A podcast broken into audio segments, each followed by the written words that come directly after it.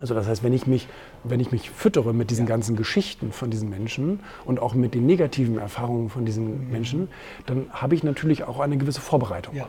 Das heißt, ich bin auf viele Situationen im Vorhinein schon mental vorbereitet. Ja.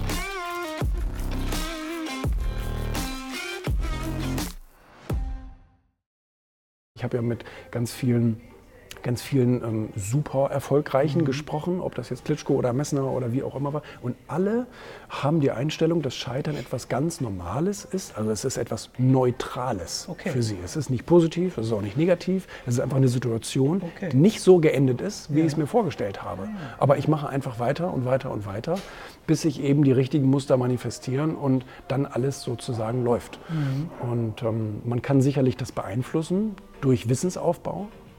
Also das heißt, wenn ich mich, wenn ich mich füttere mit diesen ganzen Geschichten von diesen Menschen und auch mit den negativen Erfahrungen von diesen mhm. Menschen, dann habe ich natürlich auch eine gewisse Vorbereitung. Ja.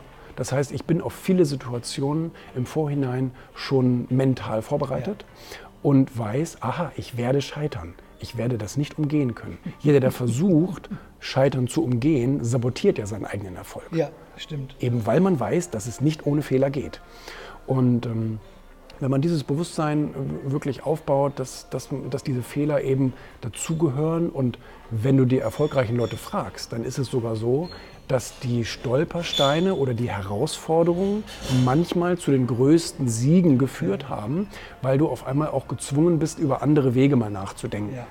Und äh, da passieren einmal ganz, ganz spannende Sachen und du lernst auch ganz interessante Leute in solchen Situationen kennen, mhm. mit denen du vielleicht deine nächste große Geschäftsidee machst. Ja.